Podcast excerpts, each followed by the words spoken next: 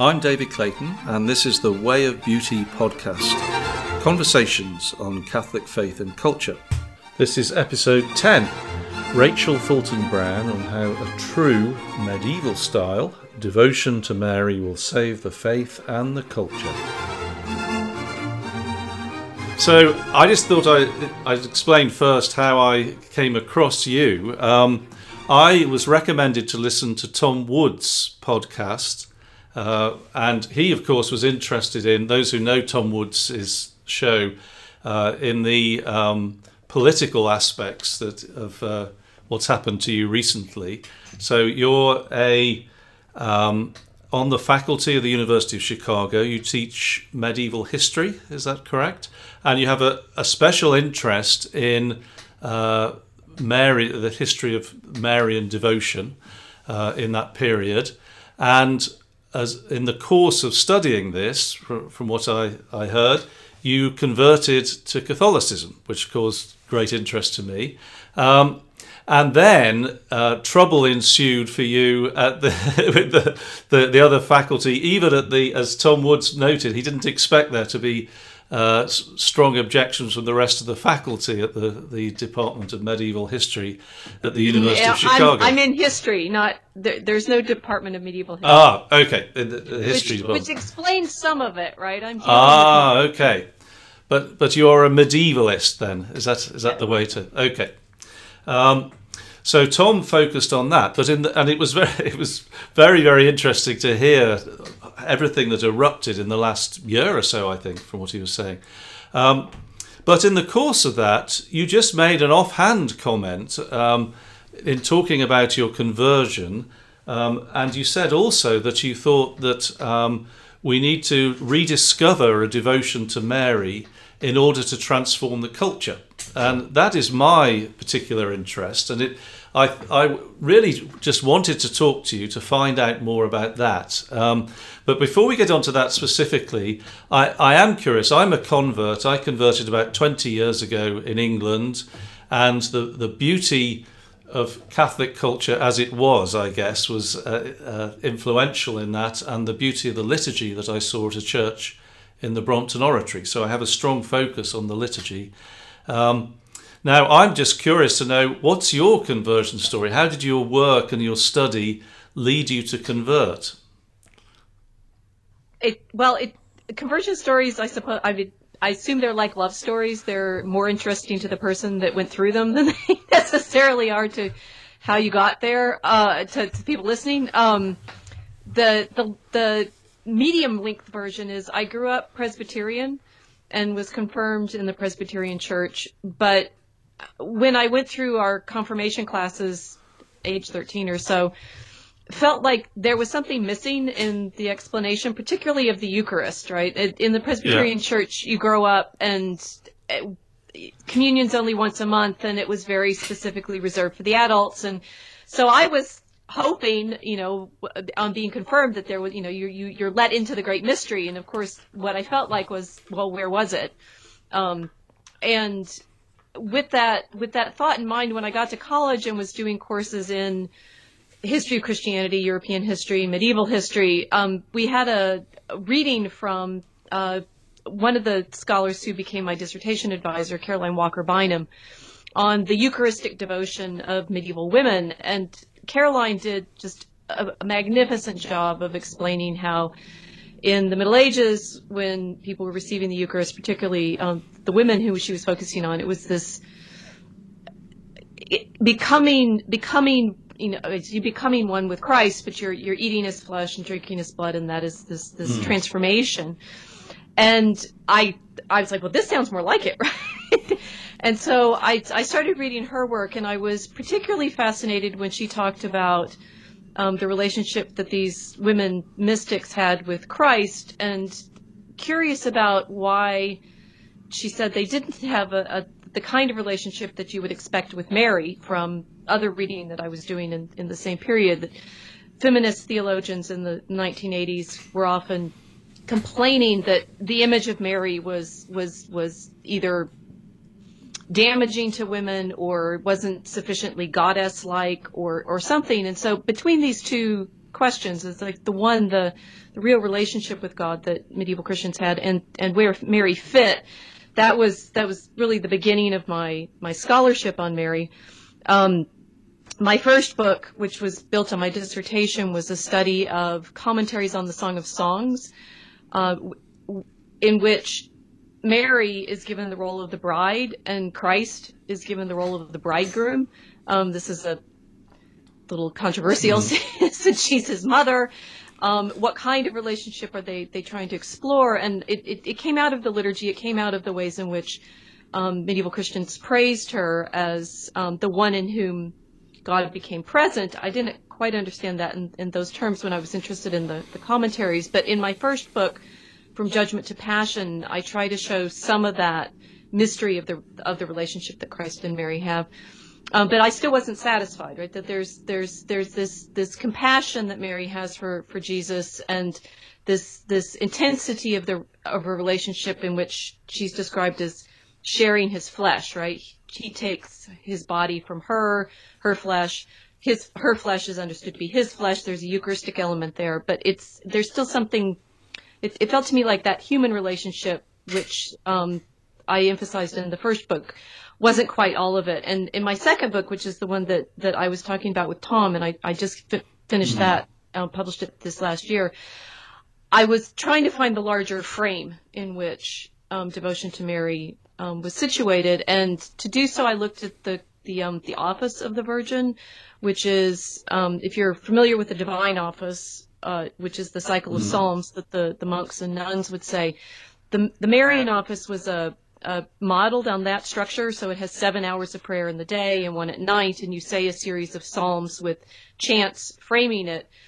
And I wanted to understand how that that like description of Mary actually worked. And in the second book, I so I'm, I'm sort of doing a commentary on the Psalms that's framing my commentary on the Song of Songs, and that's where I I finally got to what I I, I hope is a correct appreciation of, of what medieval Christians saw in Mary, which is as this temple, right? She's the temple in which Christians pray to not just her son, but to the Trinity, that they understand the Trinity revealed through her in the relationship between the Father, the Son, and the Spirit. Um, how does this lead to my conversion? well, I'd say I, you know, I grew up Presbyterian, and we're very concerned with, you know, we're very concerned with Scripture. We're very concerned with reading the Word, and so that my scholarship began with that problem of, well, how did medieval Christians read Scripture concerning Mary? With when I finished the the the the, the, the new book, it was it was almost as if I couldn't say no anymore, right? It's like I I I, I think I see the way in which they're describing her. And one of one of the methods that I use to try to write the book is this exercise of imagine yourself, say in the office as reader, and. Mm. I, I, I, you know, it's sort of the, the I, I, I'm saying this is the medium length answer. Obviously, there's, there's more going on in it, but it was, it was in trying to really see through their exegesis, through their interpretation, that I, I came to a, a sense that there's no way I can I can simply go to communion anymore. I need to I need to be there in the presence at mass and recognizing that that that is the understanding that that the church the, the Catholic Church has of of communion.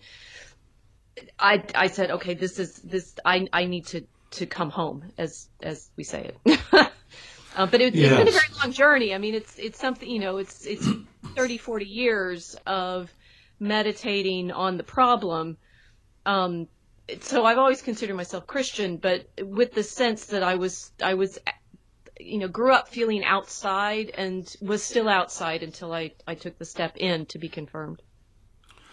Right. Um, which what you're describing is, is interesting to me because uh, my understanding is that the role of Mary is is to lead us to her son, anyway, and and so the fact that this actually happened for you in this way through an intellectual um, just journey initially is, is very interesting.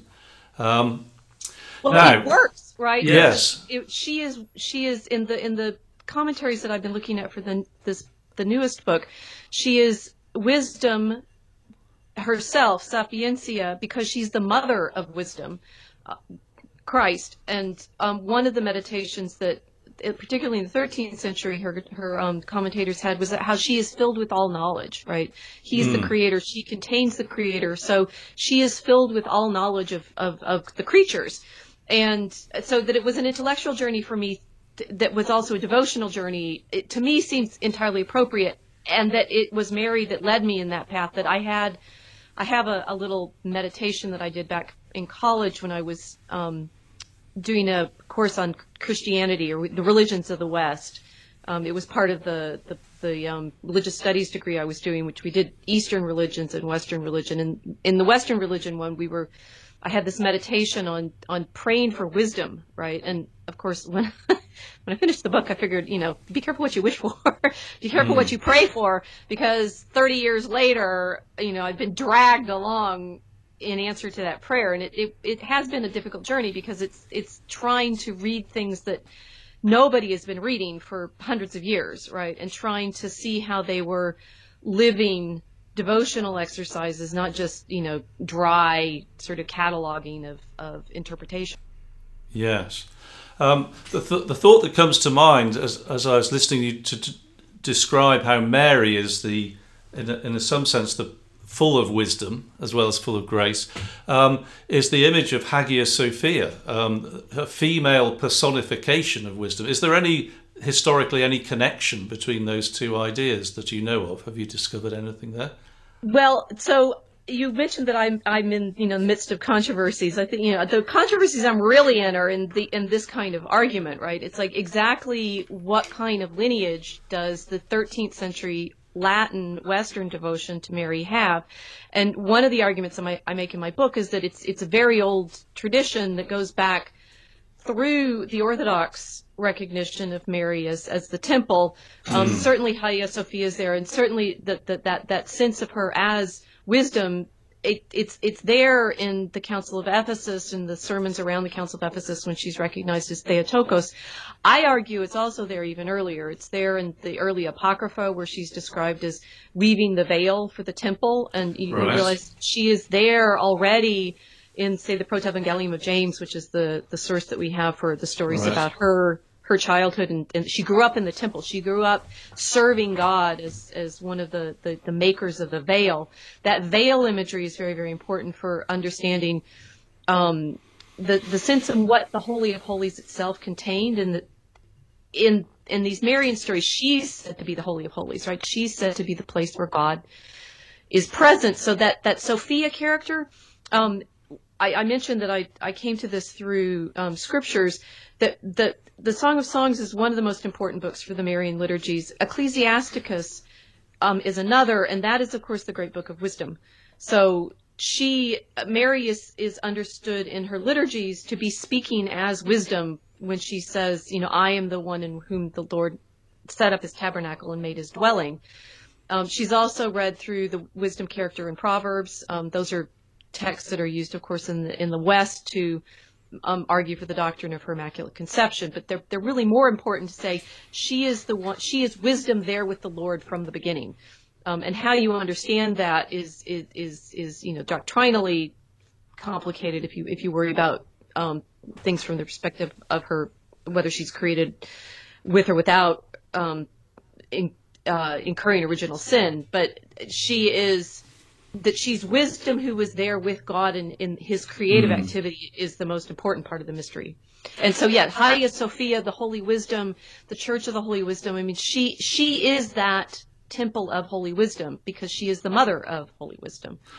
Great. I, I, I want to come back to the importance of Scripture uh, later on, but I something that I learned recently is that um, in the early church, catechumens used to study the book of Proverbs as part of their preparation, which, given what you've just said, makes perfect sense. That not only is it giving them a um, a graspable rule of life in, in, in a sense, but um, underlying that is the person through whom we approach Christ most deeply. Um, just uh, thinking uh, in analogously. So, uh, very, very interesting.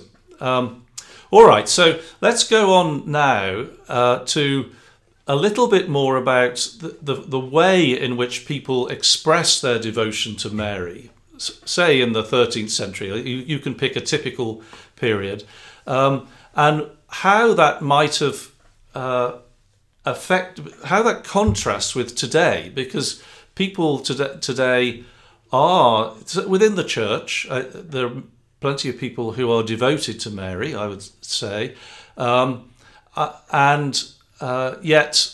Uh, it, it's clearly, I, I think something's missing. There seem to be these uh, paradoxes because uh, one thing that I sense, and I, am not sure exactly how to articulate this, is that there is the feeling that the, the Roman Church, particularly, has become feminized in the wrong way.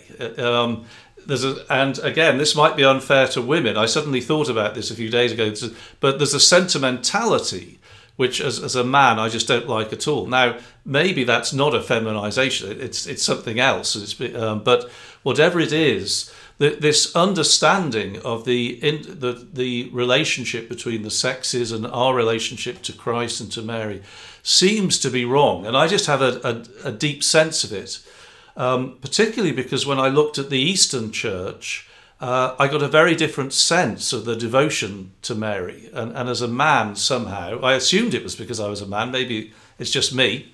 Um, I found that their emphasis on the liturgical centre of everything uh, to be much better to grasp. So you approach Mary through the feasts in the liturgical year or something like that. Um, anyway, so that's what that's what I, immediately I was thinking about when you were speaking. But please, uh, if you could describe um, what the devotion was like, and then contrast it. What's missing today, or what is additional today which shouldn't be there, uh, as it strikes you? Well, the liturgy. I, I think you're right. Um, that so 13th century is a good is a good period to focus on because it's it's uh, when the forms that I've been talking about come into their sort of fullest um, practice. Um, the Ave Maria, the Hail Mary, is a very important practice, but mm. what people tendency to think about it today, or at least in some of the mo- more modern literature I've read, is is you can end up with it feeling like what people think of as a mantra, right? If you just yes. if you just repeat it repeat it enough, it, it sort of works because of the repetition or the breath control or something like that. Um, in in the in the in the in the High Middle Ages, it's a it's a very specific kind of meditation, and you can see some of that, I think, in the in the meditations in the Rosary. But again, modern Christians, it seems to me, and I'm, you know, forgive me, audience, if you if you actually have these devotions, and I don't know. It's just I, I haven't come across them in in the in the reading in the the modern meditations that I've seen, but that um, modern Christians tend to typically be focused much more on the earthly mysteries of, of Mary and, and Christ, so that we're, we're sort of re- always reading through the 19th century search for the historical Jesus, right? And so the kinds of things that you're responding to, David, that you're saying this seems too sentimental, this doesn't seem terrifically robust, it seems too feminized, I would simply say it's too earthly right? And, ah. and, and in, in the earthly in the earthly meditations, you're focusing constantly on whether or not Mary's a good model for women, right? It drives me nuts. Um, or you know, what what's lost, and this is I I think this is a very significant element in modern Christianity. What's lost is of course the Trinity. Yeah. Um, and and likewise, to a certain extent, the mystery of the incarnation, because we're not taking the divinity seriously in the in the in the Middle Ages, they're taking the divinity very very seriously, and the mystery is how could God have humbled himself so much as to enter into his creation, right? That it's it's the entering into his creation that's the great mystery of of um, Mary's maternity. I mean, I've also seen that you know it seems like modern Christians worry about her her her divine maternity, but I, I'm not. Are you really thinking about what that means? Are you thinking about what it means for the Creator of everything to have entered into his own work, right? And um, my my favorite phrasing of this is um, from Ans- one of Anselm of Canterbury's prayers, where he talks about how Mary showed to the world the Creator whom it had not seen, right? That she, um, by giving birth to him, makes him visible um, to the world. So in the in the meditation of the Ave Maria in in the High Middle Ages, what's what you're meditating on is this entry of God into His creature, into into His creation, and um, the, if there's an there's a sentimentality to it or an emotion to it, it's the Mary's rapture, as it were, at that moment in which she feels God present in her. And there's some miracle stories in which she sort of cautions people to slow down um, while they're saying the Ave Maria, saying, no, no, no. when you, every time you say it, I feel again what it was like for my son to be incarnate in me, right? And in my book, I, I sort of compared that to the feeling of, you know, like if you've had butterflies in your stomach when you see your loved one, or if you've been pregnant and you feel your child moving within you for the first time, it's like, that's God, right? And, and so, you should be whenever you're saying the Ave Maria, it should be as this this amazingly erotic exercise for Mary because you're reminding her over and over and over again of what it was like in that moment when she knew herself to be pregnant with God. Um, that that that sort of Mary as framing of of the Creator is also what is at stake in saying her hours in saying this office of the Virgin. The Ave Maria, although we think of it now as this sort of independent chant, as it were, or thing that you say with the Rosary. In fact, what it originally was was the invitatory antiphon to the hours of the Virgin. So it's the, the and that's why people were encouraged to say it on its own because you couldn't say the full office of Mary. You could say the Ave as a kind of synecdoche of it. You could say it as a substitute for being able to say the whole thing. But if you said the whole thing, you were saying a series of psalms in which you're in effect praising God as the creator whom Mary contained. And and in my in my new book, I, I go through this exercise of trying uh, suggesting a, a reading of, of the Marian office by way of this framing of the the antiphons, the chants that you say before and after the psalm, frame the Psalms themselves, and that that mystery is what the the office is is, is meant to to help you speak your way into, right? And uh, another of the the problems that mo- many modern Christians have with thinking about um, devotion to Mary is if they're at all familiar with the office of the Virgin or with the books of hours, the books that medieval Christians used to say it, they they think of it as something that's focused on these earthly scenes, right? On the nativity, on the, mm-hmm. the, the, the visit of the Magi or the adoration of the Magi on the flight into Egypt, because those are the images that were used to, to um, mark each of the, the different hours in, in the books. But of course, if you actually use the books, you recognize that to say the Psalms, you're not looking at the pictures. you're, you know, you turn the page, right? You say the opening um, chant, and then the psalm itself is what you are. And again, it's it's it's a twinning of affect and intellect that I, I think modern devotion tends not to privilege anymore or to appreciate that you are if if what you're you're you're seeing in the earthly story are these scenes from Mary and Christ's earthly life, what you're saying through the Psalms are the same chants that the angels say before the throne of God. So there's this sort of earthly frame for the heavenly reality, and it's it's like it's it's it's the same way in which you can say Mary is the holy of holies that she in her physicality in her in her maternity frames the heavenly reality that um, God became present in her as if in heaven. And if you're familiar with the Orthodox liturgy, one of its its um, most wonderful chants is this um, chant where you, Mary is the one who contained him whom the heavens could not contain. So she is in fact a kind of heaven, right? Because she is where God God became. Mm.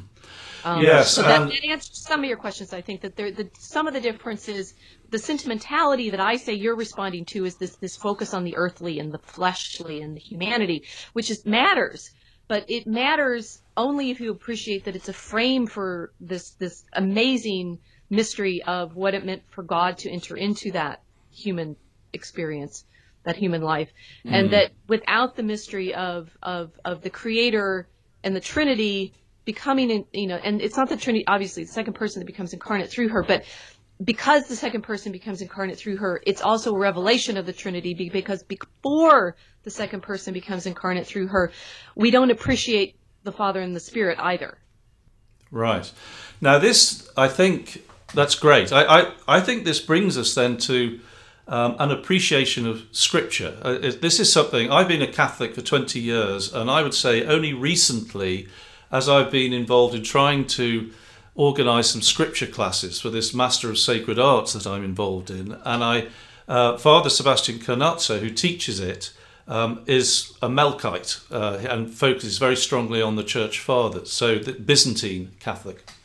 Um, and uh, this really opened my eyes. It was a new sort of study for me. Um, and what really came through for me is this sense of all of Scripture telling a story of salvation history. And there are the historical events, but um, there is also um, everything is speaking in some way of the death um, and then the resurrection and the ascension of Christ into heaven, and, and through the sacramental life, how we mirror that. We uh, we die with Christ, we rise with Christ in confirmation or chrismation, um, and then by through the Eucharist we partake of the divine nature and are transformed supernaturally um, as in a way that is by degrees showing us the, uh, the the promise of what will be given to us fully, which is uh, bodily resurrection, and all of this scripture is speaking of these things. And um, we, because I, I'm interested in art and I paint icons, um, we would talk a lot about the art in the, in the church and um, looking at some of, the, for example, medieval baptistries. Um, that people, the, the accounts that I'd read would talk of the art as being didactic. It's it's it's scripture for the, those who can't read, um, and I thought, well, that may be so, but they can talk to each other. I don't. Right. I mean, do, do, they I, need yeah, the, the, can't read part. I think that's a that's a red herring. Uh, yeah. Gregory the Great gave us that, and it's it's it's a it's a misunderstanding of what the um, visual does. It, it's an alternative presentation, I think, for those who are being told in other ways, and it's emphasising what's going on in the baptistry. So it's drawing out certain aspects of Scripture visually, um, and uh, the beauty of art can, I think, transmit things that words alone can't. So it's an alternative presentation that reinforces and engages um, with us in such a way that we then engage with what's going on liturgically uh, at that moment. Um, and really seeing scripture in this way, and Mary then is crucial because, in, in the same way, once you start to think analogously, um, suddenly there are many, many messages that are being given to us, many stories that are simultaneously being given to us. And then the Psalms, as you say, um, are right at the center of the whole thing and contain all the theology. So that's that's a Bible in itself, in a way, um, and that's why it's so much part of what is sung. Um, and my feeling for, for today, for example, how we can is to encourage people to pray the Liturgy of the Hours, especially focusing on the feasts of the church, which will include these Marian feasts. And even in the Roman liturgy as it is today, the antiphons are poignant, I think. They, they, they speak of the sort of things you're talking about. Um, but certainly, scripture uh, is so important um, and I think should be much more part of uh, uh, catechization, for example, the, the, the, the, way that people are presented with the faith even before they come into the church. Um, I don't know if you have any thoughts on that. I have lots of thoughts. So, oh, so yeah. you said first the, the thinking through thinking um, figurally. I think in terms of reading the scriptures, that when you said you're studying with the Orthodox and you see how the scriptures speak all the time to the mystery, yes, this is another of the things that I emphasize about Mary in, in my new book, that uh, as medieval Christians read the scriptures, Mary is everywhere in scripture. Most most modern studies of Mary almost invariably, right, will begin with some apology. Not very much is said about Mary in the New Testament. It's like, well, one, for goodness sake, what you consider, you should consider is why she's mentioned at all, right? If she's not really that important, why bother, right? There's all mm-hmm. sorts of other quote details about Christ's earthly life that aren't mentioned, right? His childhood, growing up, from you know much of it. That modern biographical expectations are say, oh yes, of course you talk about his mother. It's like no, Mary is there in Luke, in Matthew, in John. Mark is obviously a little inter- interesting because she doesn't really have a main character, main role there, but she's in the Gospels because something about the fact that the Lord had a mother really mattered, right? And it, it mattered that that that she um, you know, consented to the incarnation in the way that she does in, in, in Luke. It mattered that she bore witness to him. I mean, in John, she's she's there at both the beginning and the end of his earthly ministry, right? That she's the one who says, you know, make some wine, um, do, you know, do something, and, mm. and the hmm. one who stands under his cross. So she is she's literally the frame for him in his in his in his in his um, revelation, right? But medieval Christians understood her there. I mentioned that they see her as wisdom, but they also see her as just as Christ is spoken of throughout the Old Testament because he fulfills the, the, scriptures, so she is everywhere in scripture. And they say this in, in the 13th century explicitly that all scriptures, you know, mention her. And in some of the texts that I've, I've been working with for the last several years, they, they, they, they look for all the instances in which she's named. Now, how is she named? Because well, she's Miriam. They see her as a just as Christ is a is a, a David figure. She's like the sister of Moses and Aaron, a, Mir- a Marian figure, a Miriam figure, that's her name. Um, but she's also all of these different places in which God shows himself or becomes present. So she's the temple, but she's also the ark. She's the tabernacle. She's the holy mountain. She's the city of Jerusalem. Um, she's the cloud in which the Lord sits in Exodus. She's um, all of the creatures of creation. As I said, she contains the creator, so all of the creatures speak of her. It's it's this wonderful sense of the inexpressibility of, of describing God is the expressibility of describing the mother of God. And so the exegesis is not just about what it means for her. I mean, modern exegesis tends to focus simply on the Gospels or maybe sometimes on Revelation, which is also a, a showing of, of the mother. But in, in medieval exegesis, she's everywhere in the same way Christ is everywhere, right? Christ is everywhere in the Psalms. He's the Lord spoken of in the Psalms. Well, if you're singing the Psalms in her office and framing your exegesis of, of those Psalms with her, she's also in the Psalms as, for example, um, in Psalm 86, um, the, the holy city of God. Glorious things are said of you, O city of God. Well, that's understood to be her, right? She's the uh-huh. place where God becomes present. She's the city. Um, that this is this is expressed visually. I, I, I, find that this is it's it's an interesting sort of problem for me as an academic because being Protestants and the the the English speaking tradition is heavily Protestant in all of its all of its um, mm. norms, right? That we in the academy um, privilege you know verbal argument over over visual arguments is very interesting. That that I just to push myself into my sort of more my public controversial role a little bit that what I recognize is some of the things that people are getting most upset about in modern culture are pictures. I find that very, very interesting, right? It's like we're in this iconographical hysteria you can say memes. I say mm. iconography. Mm. Yeah, yeah, yeah. pictures, pictures are clearly charged in a way that words aren't, which you can say is why we, you know, we're we're in the, we're on the cusp of a real moment of a new iconoclasm, right? It's like not just with the historical statues, but with all representations of mysteries through images. And, and therefore clearly pictures do something just more than teach the people who can't read, right? They, they clearly have a, a power and a, and a, a, a wisdom and a mystery of their own, which um, you know pro- the Protestant Church rejected outright. They burned all of the statues of Mary in, in England in, in the in the 16th century because you know they're I- idols or something. No, they're showing something that can't be expressed in words. And when I do talks on on this material now, I realize I, the only way I can show you what I'm actually talking about is to show you what I'm talking about. Mary mm. making visible, Mary making visible. And, and if you make icons, you understand that, that premise, right? That, that, you know, that the image is showing, it was referring to its archetype, but it's also showing something that words are literally inadequate to do.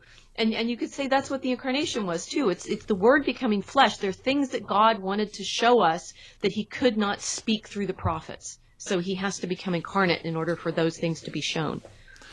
Yes, and one of the things that, that that's terrific. Uh, one of the things that I, am always going on about when I, when I when I talk to people about this is this. It's so important to get used to the idea of actually looking and seeing things visibly as speaking of something beyond itself.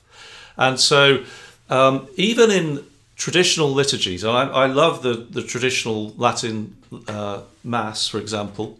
Um, but in a beautiful church, it, very often they will have good taste, not always, but they will they understand the need for, for a beautiful setting for it.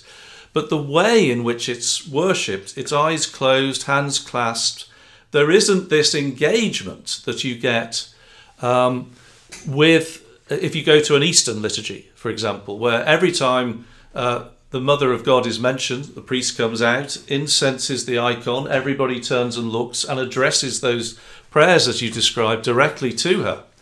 Um, and it not only is that going to enrich and deepen our worship, which of course is the, the most important uh, Christian activity, um, what it does is develop that faculty for seeing um, God, if you like, through his works. Um, and so when we go out into the world, this is where maybe, I would say anyway, that we get into the culture. First of all, we will understand the cosmos, the natural world, in a new way. We'll start to see that symbolically. But it means also that as Christians, we're going to start to create things that reflect all of that, that are informed by this, probably intuitively. We're going to understand how the, the things we create connect with people and speak of something beyond itself. And to me, it's that um, faculty which seems to have been so lost in the culture. I don't know how well developed it is in me. At least I'm aware that I don't have it. And I, so, for example, even at mass, I consciously look for the saint that's mentioned and try and uh, develop some habit that um, that does this. So, I, does this is this something that comes out in your study at all in the in the practice of the devotions? Well, yes, and it's also, if I may, the thing that's gotten me into the most trouble. Oh, in, okay. in my in my blogging, right? Because Right. one of the All right. First of all, tell, tell us tell us your, where your blog is. We want to make sure we, we get all that. So, what's your blog called? uh, my blog is fencing bear at prayer. Fencing Bear at Prayer. Great. It had a, it had a, it it's always been a, a blog. It's I, it's about ten years old now. It's always been a blog about learning to pray. Right, that's the fencing bear at prayer. And um, I'm, I'm I'm a fencer. I'm a sport fencer. I compete as a fencer. And one of the things that I originally started it to do was to under appreciate the the analogies between the training that I was undergoing as a as an athlete and the spiritual training that monks describe as um, battling with the demons, right? That there's this, this very spiritual practice of dealing with your are they thoughts, are they emotions, they're the sins, they're the temptations, and um, the first several years on the blog, I, I, I ended up sort of accidentally in this Augustinian confession of all of the, the ways in which, you know, I needed to be aware of the temptations to pride, the temptations to envy, gluttony, sloth, all, all of those. And, and so the, the, the blog became this sort of um, practicum for me, at the spiritual practicum. Um, but then, I, I, as as appropriate, right? If, if training in the monastery, you then become able, I think, po- possibly, hopefully, to see other things, which is what you've been talking about. How you see the patterns, how you see the imagery, how you see the resonances between Yes. the spiritual and the earthly. Uh, so when I started writing about my friend Milo, Yeah.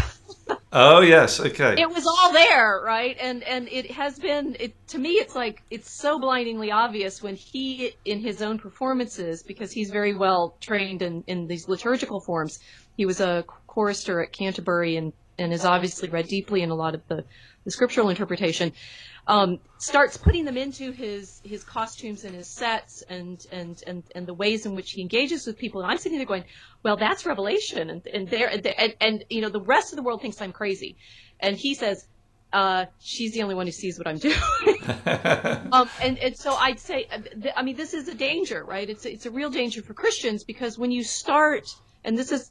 I so I gave you my, my medium length narration of my conversion, but I, I realized that what I've been doing all those years in reading the commentary and learning to read the medieval iconography and learning to see the Marian imagery in the creatures, in in the stories, in the psalms, in the liturgy, it just was all there for me suddenly, right? And I I did have the closest I've come to a sense of vision, which I you know I'm a very intellectual person, as everybody who talks to me for three seconds understands that it was going to be highly intellectual for me no matter what, but when I, I finished the book, I, and I remember this quite vividly, I was writing a rewriting a paragraph or conclusion at the end of chapter four when I was trying to summarize, sort of draw together all the strands of all of this imagery that my 13th century commentators have been working with, and, and you have to, you know, as a writer, you have to put yourself in the mind of the people who you're writing about to really get where they're coming from. And I, I finished this this sort of summation, and I was just like, that's it, that's there, it's all there, and the the sense of the reality of the vision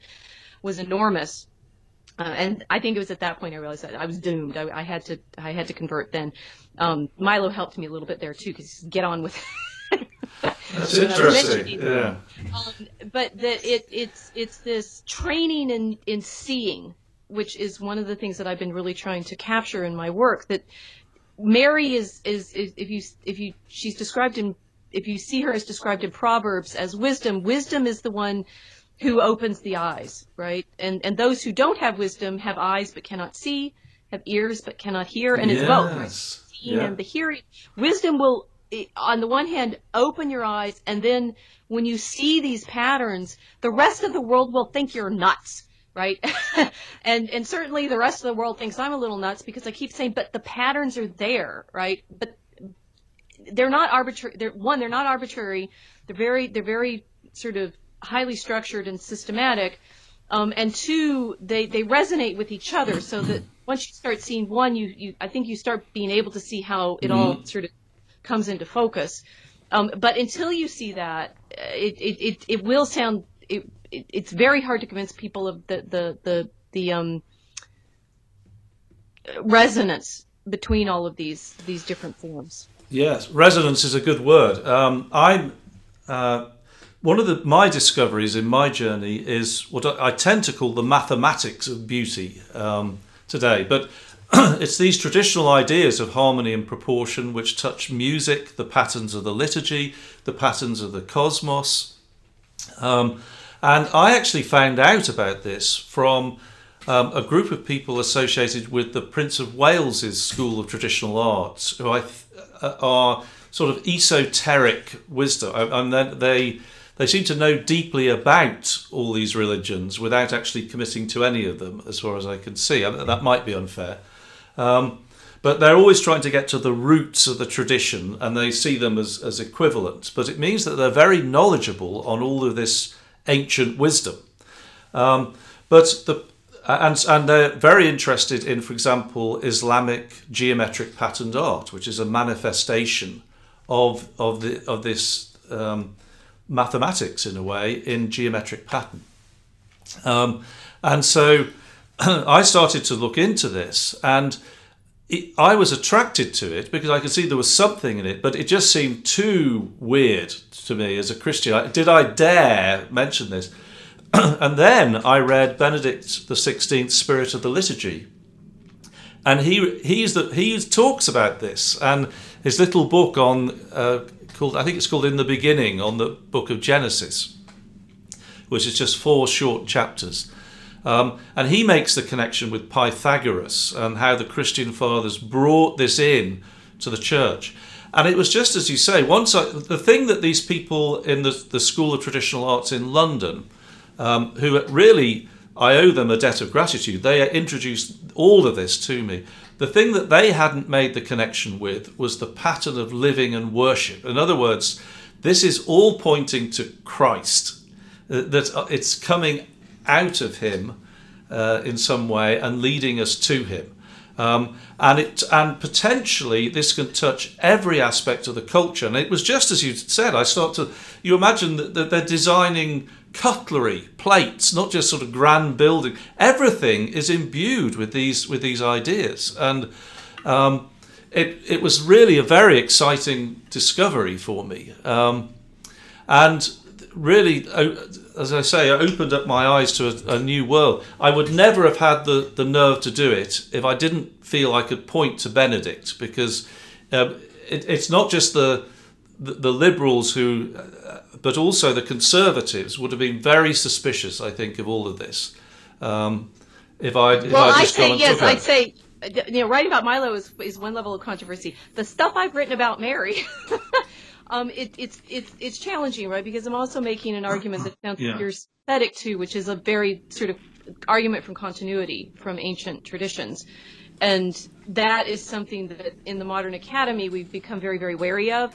partly because it's it's it's easy to be wrong, right? It's it's easy to see pat like Robert Graves in his White Goddess, like everything is a pattern of everything else, right? Yes. And so it's it's very easy to or you know a lot of the a lot of the early work on Mary or mid 20th century work on Mary where every single attribute of a goddess is somehow also an attribute of Mary. And it's like n- no Yeah. there there there there there there is a there is a true tradition and discerning it is is obviously very very challenging. When are you when are you you know leading to Christ and when are you being sort of drawn astray? And I there was something you said um, talking about looking at i- images that reminded me of another sensation that I've been having. What you know there's great bliss of, of this moment when you recognize you're sort of in you're seeing the patterns and you're within the resonances.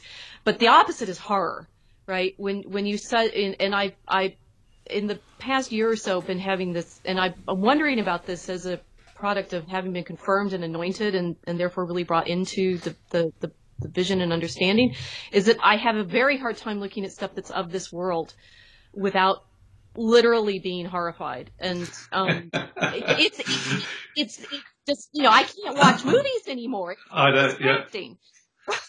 You want you want to try?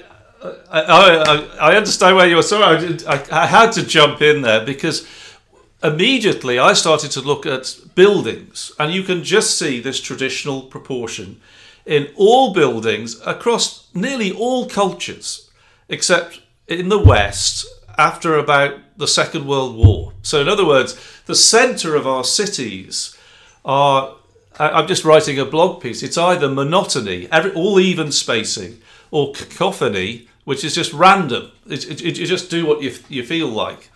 Um, no harmony there at all. Um, and so it becomes very difficult. Once you're alert to it, and I show people these pictures, and once they see three windows, a three story building with three different size windows, and this sense of rhythm between the first relates to the second, as the second relates to the third.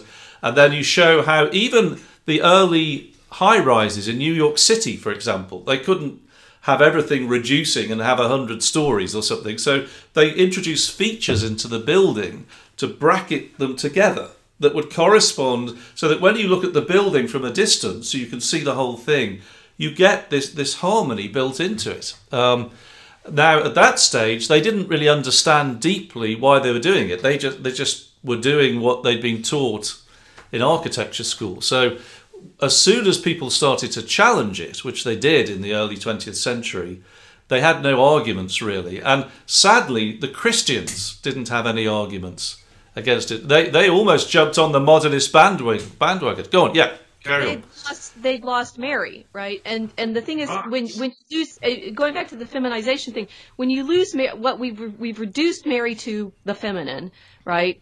When you lose Mary as the place in which God becomes present, you also lose the Trinity, right? And so what you, I think you as a man, you said you were responding to this problem. It's like I the Orthodox tradition is still strongly Trinitarian, right?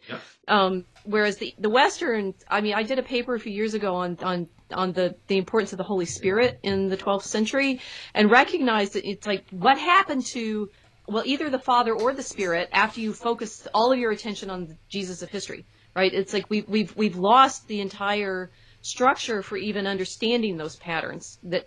I, I think you're right, and the and the Christians in the West weren't able to d- explain why, because they in fact lost their theology. Yes, yes. Um, okay, well, we, we, we probably ought to tie up. This has been absolutely fascinating. Thank you so much. I one thing I uh, we haven't talked about. You talked about my friend Milo. Um, we, we- maybe we should explain. Uh, many people will know him as a controversial figure. I I was so pleased that you had the courage, really, to be associated with him publicly, um, because uh, he. I mean, he's clearly not a practicing Catholic, but he.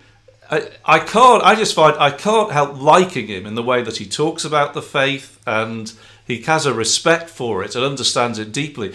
And in many ways, is, is a better advocate for Catholicism than many Catholics are, as far as I can see, and is prepared to stand up and make the arguments. And I think uh, for all I, I don't know him at all. You're a friend of his, but uh, one thing I, I just can't help laughing at everything he does. He's he's very very amusing and witty, and I find myself even laughing at things that I shouldn't be, which reminds me. Gets of, you that way, doesn't yeah, he? Yeah, yeah. but I think also very, very unfairly treated um, in terms of you know the way the way that he's characterised. Uh, I've always thought is desperately unfair. So Milo Yiannopoulos is who we're, we're talking about. Milo, I thank you, David. That's so wonderful to hear you say that because, of course, I think I think the real reason that he's come under the attack that he has in the public sphere is because he's so Christian, right? If you if you think about um, there's the the the worst thing that was said about him was was anchored on some comments that he made in one of those long podcasts that he made two so, two or so years ago, um, the drunken peasants video. So it, it, it's a little you know boys having a kind of uh, drunken. I think some of them are getting stoned to chat about lots of stuff and he mentioned some of his experiences as a as a teenager. But what really happened in that episode was that those his his hosts and they had another guest on with him were pushing him constantly about God, right? And and uh, to my mind, it's one of his best videos, it, precisely because they tried everything they could to get him to, to, to say, oh, you know, being faithful as, as a Christian was a little bit silly, and he refused he he he was mm-hmm. he was absolutely adamant against you know a lot of peer pressure from these guys right? You know oh well how can you we're you know they're atheist and how can you say that? And it's ridiculous. And aren't you you know how can you how can you call yourself you know a rational intellectual? I can't remember exactly how they phrased it but if you believe in God and Milo's just like no I believe in God. And th- that over and over and over again, that's been the real ground of the arguments that he's made. You you say he's sometimes a better Catholic than some of the Catholics, right? He's he's it, one of his absolutely strongest camp campus tour talks was his one against abortion. Um, it, the whole point about the article against contraception is because it's within, you know, it's in line with Catholic teaching and he thinks it's appropriate.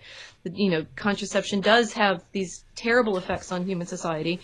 Um, and he's trying to point to them. He makes it in a joking way, and so everybody thinks, oh, he's just a provocateur. But the thing is, he's provoking you to pay attention to the things that nobody yeah. else will talk about. Um, and and deep down, he's he's working on a new book right now. He, he posted a an Instagram picture of its of its title. Um, uh, it's on the the current scandal in the church, and mm. um, he is he is well positioned, obviously, from his yes. own personal experience yes. to know a little bit about these sorts of um, situations um, with the sex abuse. But he's also, and this is obviously one of the reasons I'm friends with him, very, very committed to, as he says on his own website, saving the soul of Western civilization. And he means it. And he means the soul, and he means through Christianity. So your sense is right, right? The, the, he, practicing Catholic, who knows? Are, are, any of us good practicing Catholics? Well, Catholic, yeah. yeah. He's he's he he is more committed to God than almost anybody I've ever talked to and that's and courageous. That's willing to stand up for. yeah, well, that, that's the thing. He's courageous, and um, I can't believe the people he's prepared to tackle you know, and present these things to sometimes. Um, and you just think, well, I know, um, yes, and I think maybe we'll finish there. but, but what I want to say is that uh, beauty will save the world, and we need to rediscover it. We offer something positive that is more powerful than all of this nastiness that is around there if we have the courage to stand up and um, present it to people, I think. Um, and so we've talked about Milo, but also I want to thank you for having the, the the courage to do this and face the things you do. And um, I, I hope we can talk again sometime. It's been an absolute pleasure. Uh, why don't you tell us again just where people can find you? And um, I'm sure people want to know more about your books, where we where they can, even it's just mentioning your website again, so that people know how to get hold of you they want to talk to you. Okay, great. Um, so my, my blog is Fencing Bear at Prayer. And if you're interested in my writing about Milo, there's a page there called the Milo Chronicles, um, which will lists all of the posts in order um, about him. Um, if you want my academic work, my homepage is Rachel Fulton Brown. Um, the URL is hard to say, but just Google me as Rachel Fulton Brown, and you'll find my academic homepage. Um, mm-hmm. There, I have listed all my academic publications and um, my books, so that you can you can see those. Um, I also do a podcast um, with some friends of mine called Three Craters Symposium, and um, we invite oh. you to visit us there. Yes. Yes. Okay. All right. YouTube as Three Craters Symposium. Okay. Well, we'll just end quickly with a prayer. I'll just say the name of the Father, Son, the Holy Spirit. Amen. Amen. You've been listening to the Way of Beauty podcast, conversations on Catholic faith and culture. For more information, go to thewayofbeauty.org, and if you want to buy the book, go to amazon.com.